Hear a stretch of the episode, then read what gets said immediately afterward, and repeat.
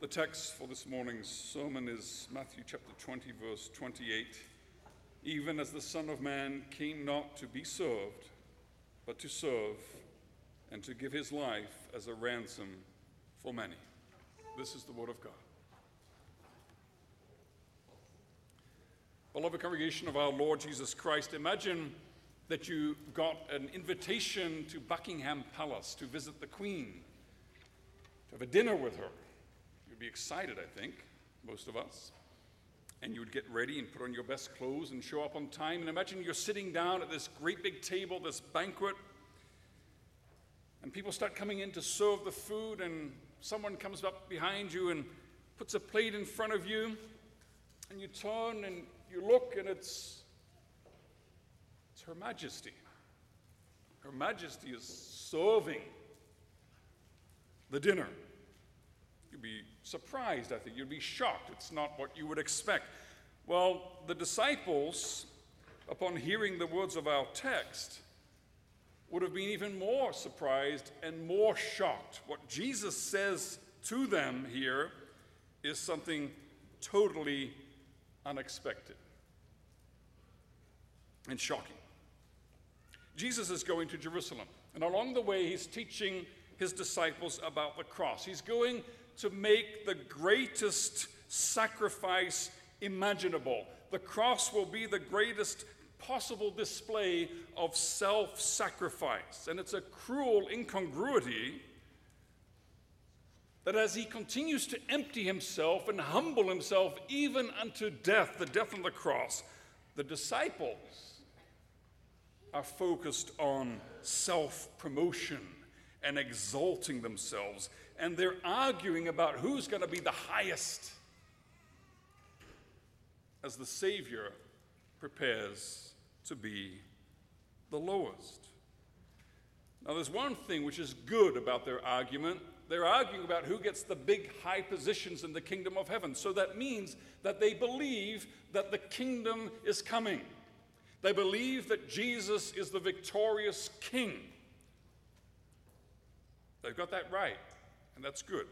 But what they've got wrong is that they think that the kingdom of Jesus is just going to be one more kingdom in a long line of kingdoms stretching from the very beginning of history to today.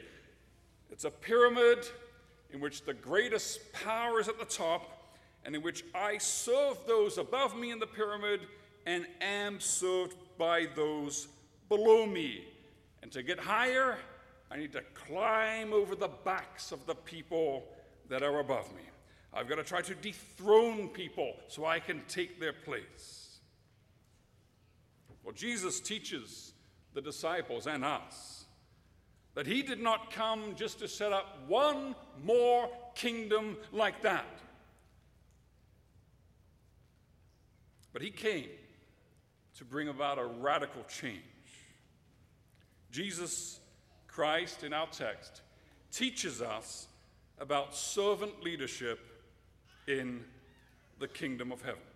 And we'll see under that theme three points today. It comes from the king, it is practiced by his ministers, and it transforms his subjects. What Jesus teaches us about servant leadership, it comes from the king. As we begin to read our text, even as the Son of Man came not to be served, we stop for a moment on that word came. Jesus teaches us here that he is eternal. He came from eternity into time the eternal Son of God, who has always existed in glory, set aside his glory, as Philippians 2 tells us, humbled himself, became a true man, and humbled himself even unto death. Now, this, this one who came is the Son of Man. Who is the Son of Man? If you open up your Bible to Daniel, Daniel chapter 7, at verse 13. We read about the Son of Man in the Old Testament. Daniel 7:13 I saw in the night visions and behold with the clouds of heaven there came one like a son of man. And he came to the ancient of days and was presented before him. Now look look who the son of man is. Look what he is given. To him was given dominion and glory and a kingdom that all nations, peoples, nations and languages should serve him. His dominion is an everlasting dominion which shall not pass away, and his kingdom one that shall not be destroyed. This is a prophecy about our Lord Jesus Christ. A prophecy of the glory of the Messiah. His is the kingdom and the power and the glory. And this glorious, powerful, majestic King, eternal King, came not to be served, says Jesus. That's a little bit counterintuitive. Jesus is deliberately using this title, the Son of Man, because he's the last Adam. And the great and glorious last Adam is humbling himself. Why? Because he came to undo the mistake and the sin and the rebellion of the first Adam. The first Adam tried to exalt himself. He was put in the garden to govern over all this earth, over all the things on this earth, all the creatures and all the people, to help them, to serve them, to minister to them so that they could function and live and exist in a way which maximizes the glory of God. That was his job. And in Genesis 2, the scriptures even use that verb. He was put in the garden to serve. But he didn't. He decided that it would be better for him if all things served him and his desires. He tried to dethrone God and make man's will supreme. And in doing so, he turned the whole world upside down. Man became subject to his wife's will, and God's will was put in the second place to man's will.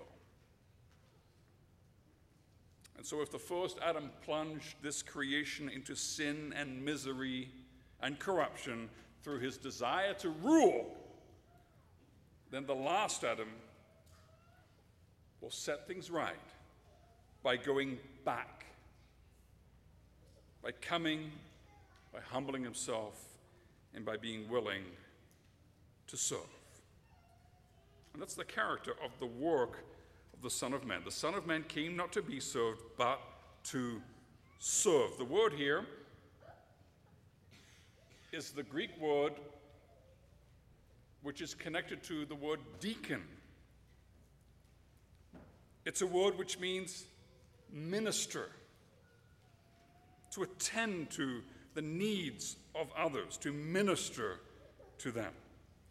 Jesus is not saying that he came to be a genie. You know, like in the movie Aladdin or other stories, you've got the little um, oil lamp and you, you rub it, and a genie appears and he's willing to serve you. Whatever you want, he'll do for you. That's not what Jesus is saying.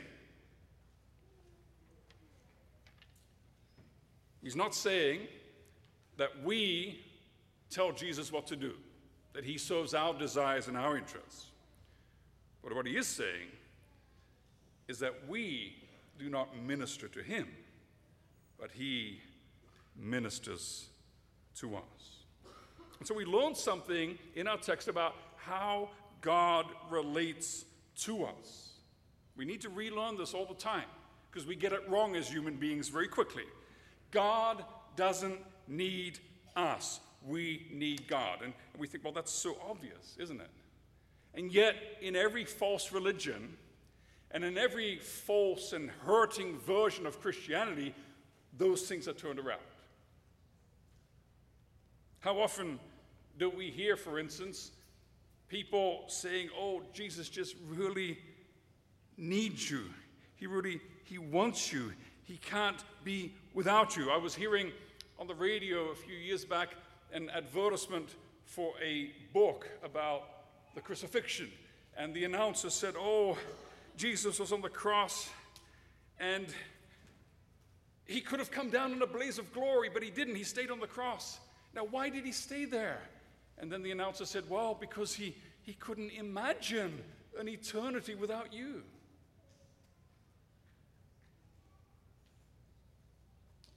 But it kind of sounds nice in a way, doesn't it? Jesus just can't live without me. But it gets it all wrong. Because Jesus is God. He doesn't need anything, He doesn't need anyone. In Psalm 50, God calls His people together and He says, Listen, what's with all this trampling of my courts? You're coming with all these rituals and rites and sacrifices as if you think that I need it. If I were hungry, which I'm not, but if I were, I wouldn't tell you. I don't need your bulls and calves and, and sheep and sacrifices. The bulls and the cows on a, on a thousand hills belong to me. And in Acts chapter 7, Paul says, God doesn't need us to make him a house to live in. God doesn't need to be cared for by human hands as if he needs something. He gives life and breath and everything. See, Jesus is the eternal Son of God. And from all eternity, he has lived in perfect and holy and, and joyful and loving communion with himself God, Father, Son, Holy Spirit. God doesn't need us. He would be just as perfect, just as good if he had never created the world in the first place. we learn something about false religion as well. Every false religion treats God as if God needed people to take care of him. You, you remember in the Old Testament, the gods needed the people to carry them around because they couldn't move. When the, when the Philistines' God fell down on his face, he needed the priest to pick him up and put him back where he belonged. The ancient pagan priests would put food in front of the gods, little bowls of food, so that they would be able to eat, like we put food in front of our dog or our cat, because they need us to take care of them, or they get hungry. And nowadays, we may not have idols to feed and to carry around. But in our minds and hearts, we can sometimes treat God as if He needed us to take care of Him. But he's the King of kings, he's the Lord of lords. Jesus is true God of true God, very God of very God, the Son of Man, totally self sufficient in himself. And he says that he came not to be served. He doesn't need us to minister to him, he doesn't need us to take care of him.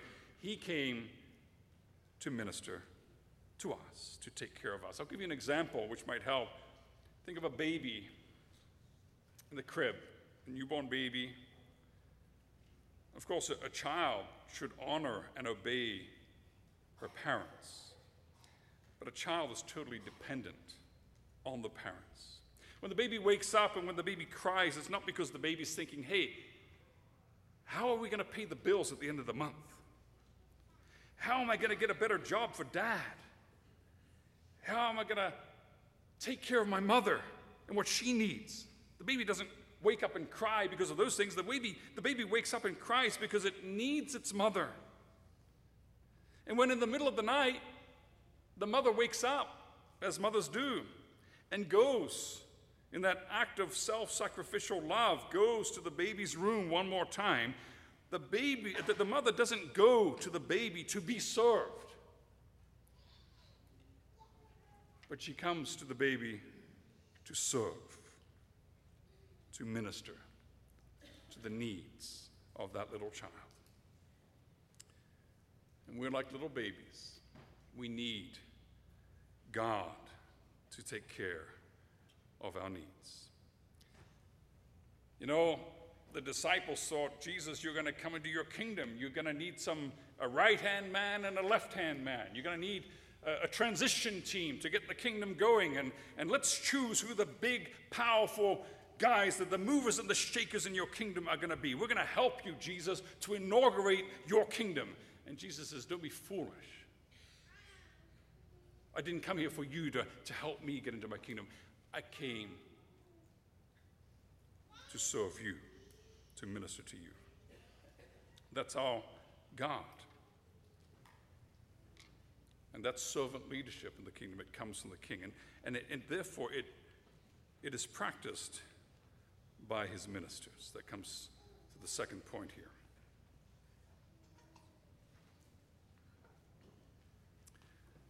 Well, like we already said, the, the disciples at least had true faith that the kingdom was coming. They're arguing about who's going to be running the show like politicians before an election who's going to get the, the juicy uh, positions. They're planning the team, the, the support team that Jesus surely needs. Jesus says, No, that's not the way things are with me.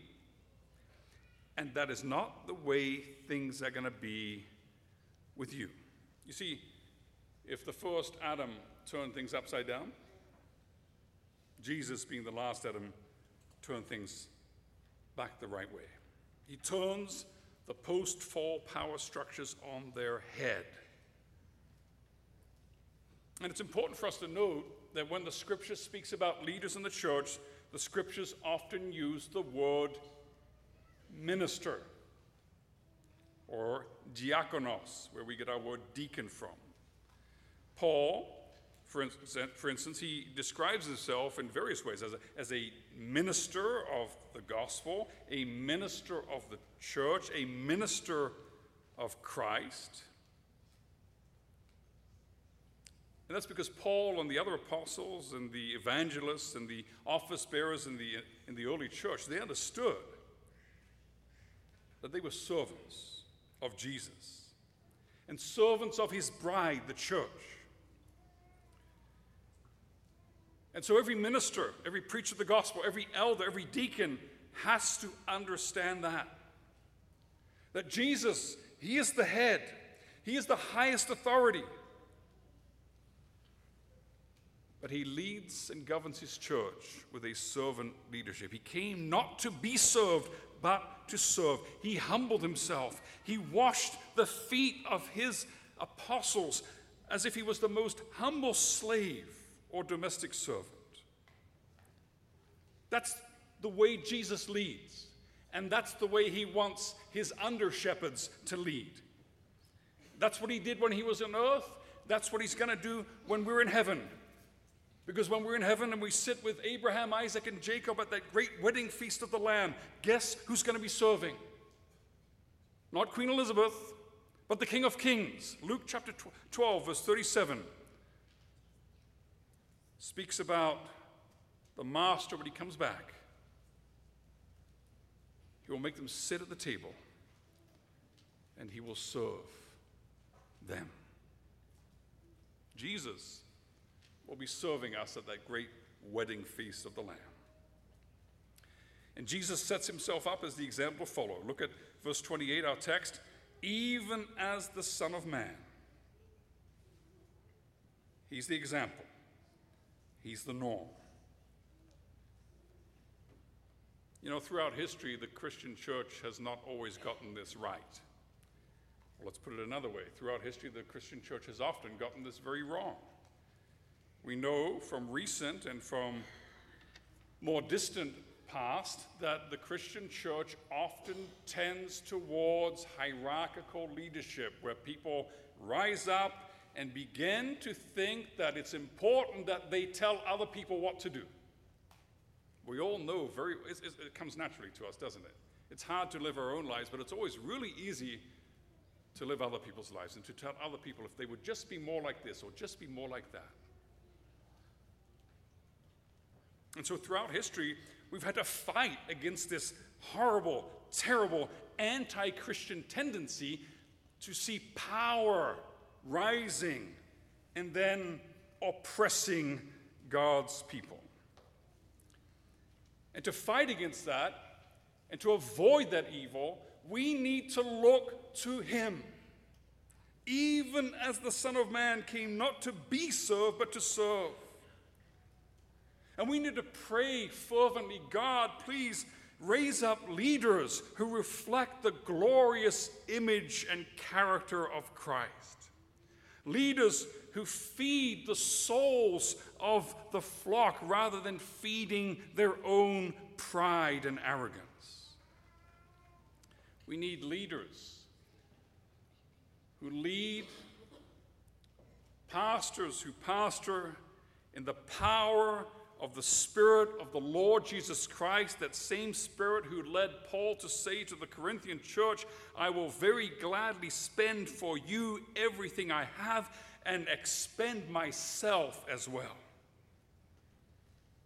Isn't that awesome?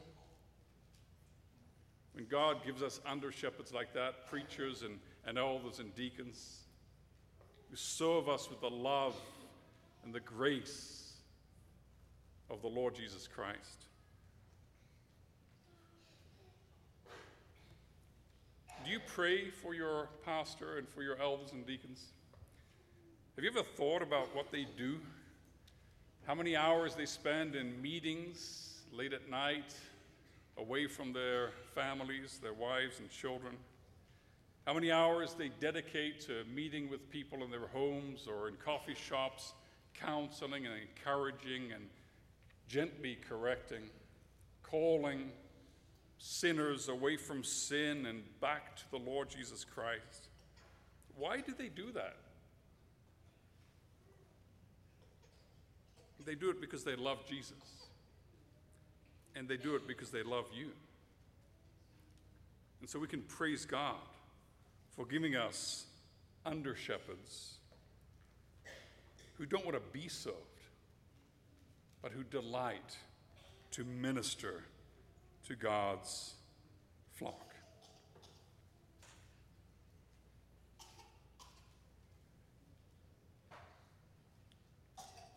When elders come and visit our homes, when elders come and, and ask how we're doing, when elders come and, and warn us about the dangers of sin, that's Jesus who's coming to us through them. And Jesus is showing us his love. When the elders and the deacons and the pastor, the, the preacher, they, they visit the flock, they pray for the sheep, they pray with the sheep, they instruct the sheep, they admonish the sheep, they correct the sheep with biblical love.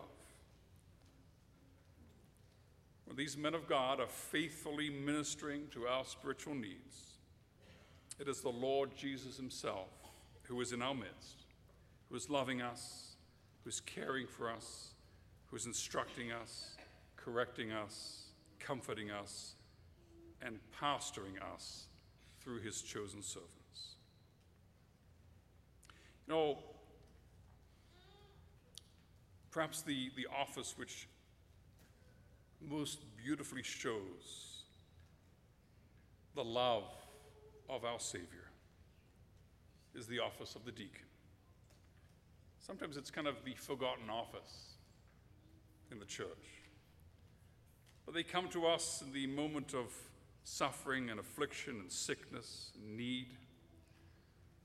When they come to pray with the sick in the hospital or at home, when they speak words of comfort, they come to find out what our, our needs are, whether spiritual or material when in the midst of, of affliction and tribulation, they encourage us with the Word of God and, and they pray with us and, and even give material help in different ways in the name of the Lord Jesus. And when the deacons are doing their work faithfully, and Jesus is ministering to his flock. Didn't he tell us? In this they will know that you are my disciples, when you love one another. He showed us that love, didn't he?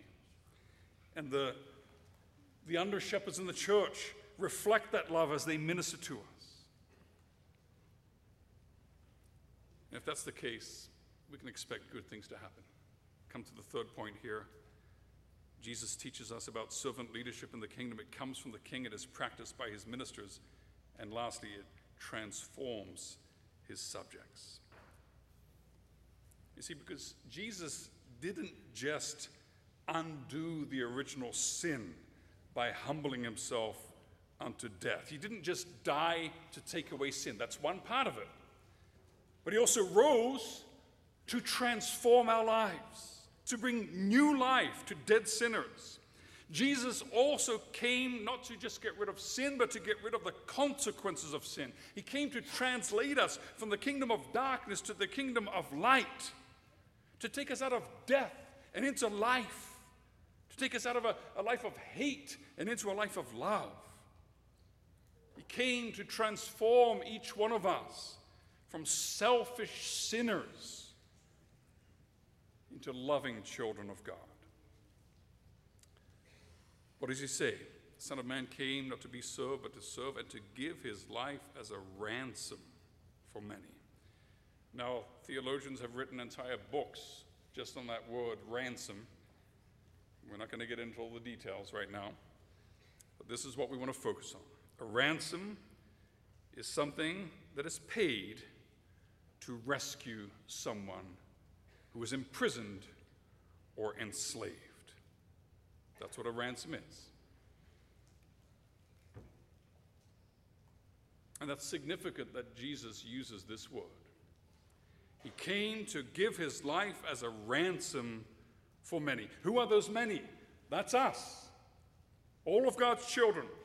and what is this ransom necessary for? Well, if a ransom is paid, that means that that many were prisoners or slaves. And the question is, where were we imprisoned and how were we enslaved?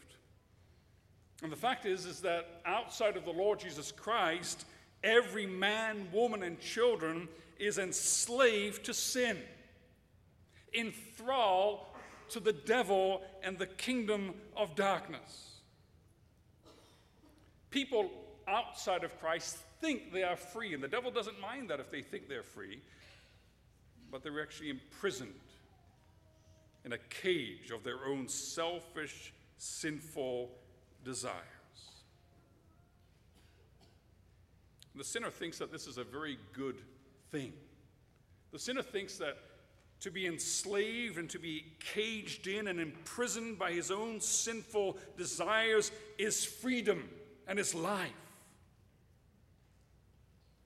But Jesus comes to foolish, ignorant sinners like us, and he opens the cell door. And he calls us out of that repressed, tiny, oppressive life, which is no life at all. That's the good news. Jesus has opened the door. We don't have to stay, we're free to go. It Sounds so simple, doesn't it? Well, you know, there's literature on the subject that people who have been enslaved and who are later freed sometimes have a very difficult time getting used to freedom. Someone that's spent many decades in jail, for instance, and suddenly is on the street a free man. Sometimes you read about them committing some crime so they can get back into jail because that's where they feel safe. And that's what they're used to. How are you living the freedom for which Christ has set you free? The scripture says, if the Son sets us free, we are free indeed. So, how is that working out for you? What does it look like? You see, if that cage is open, that door is open, and we look at Jesus, then things are good. But if we turn away from Jesus, what do we see? We see bars all around us.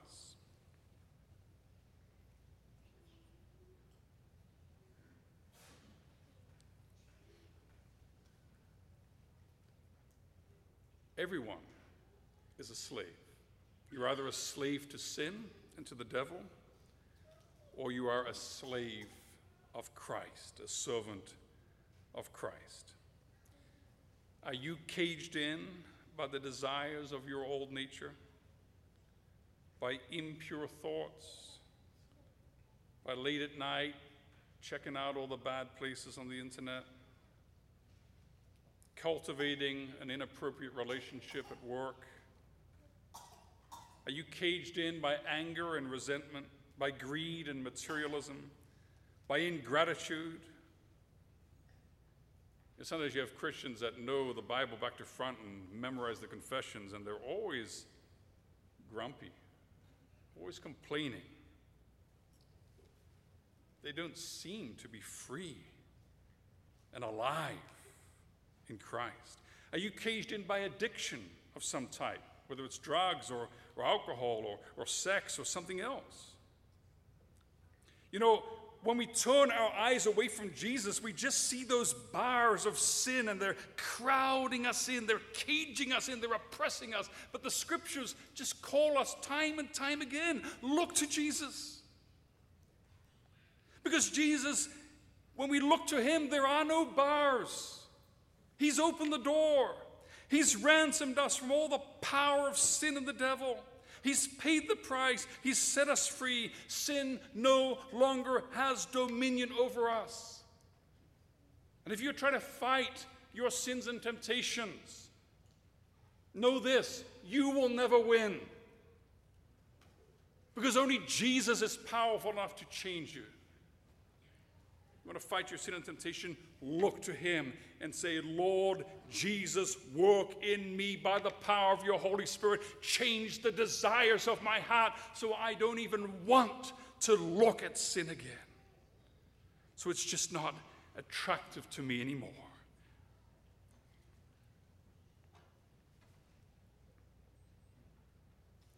When Jesus comes to us with the power of His Word and Spirit, and He gives His grace and His Holy Spirit to those who fervently ask Him. Then He changes us so that we are no longer servants of sin, but we are set free to serve and to love Him. That's why Jesus died. To set us free, to give his life as a ransom for many. Let me end with a short story. It was in the 19th century in the highlands of Scotland, and a young shepherd boy was taking care of his flock. And over the valley, close by to where he was, a, a train bridge crossed that deep valley. And he knew that every morning a train full of passengers would come across that bridge. And there was a great big storm at night, and, and the storm damaged that bridge, and, and the, the, the trestles were, were kind of leaning over. And if a train would cross that bridge, it would fall into the abyss, and everybody would die. So the shepherd boy left his sheep, and he went running up the hill to the track, and went running along the track because he wanted to stop the train in time. And there came the train and he was waving and signaling and telling it to stop. And the engineers thought, well, that's some shepherd boy waving at us, so they waved back and they didn't get what he was trying to tell them because the, the bridge was just around the corner of the mountain. And finally, he, he realized that this train wasn't going to stop.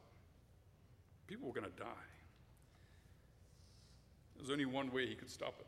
He threw himself onto the tracks.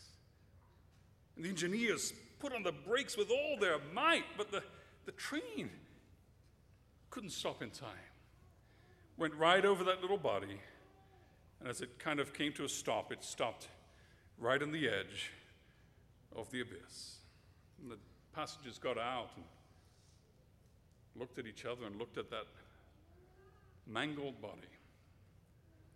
And they said, He gave His life to save ours. Now, what do you think they would do now? Do you think they would all hop back on the train and keep going? Would that be a smart thing to do, children? To jump right back on that train and keep going? It'd be kind of dumb. The Lord Jesus, looking upon us in our sin and misery, As we traveled along the tracks of our selfish and sinful lives, He has thrown Himself across those tracks. He has died to stop us from falling into the abyss. And now, what are you going to do about it? You're going to get right back in that train and keep going?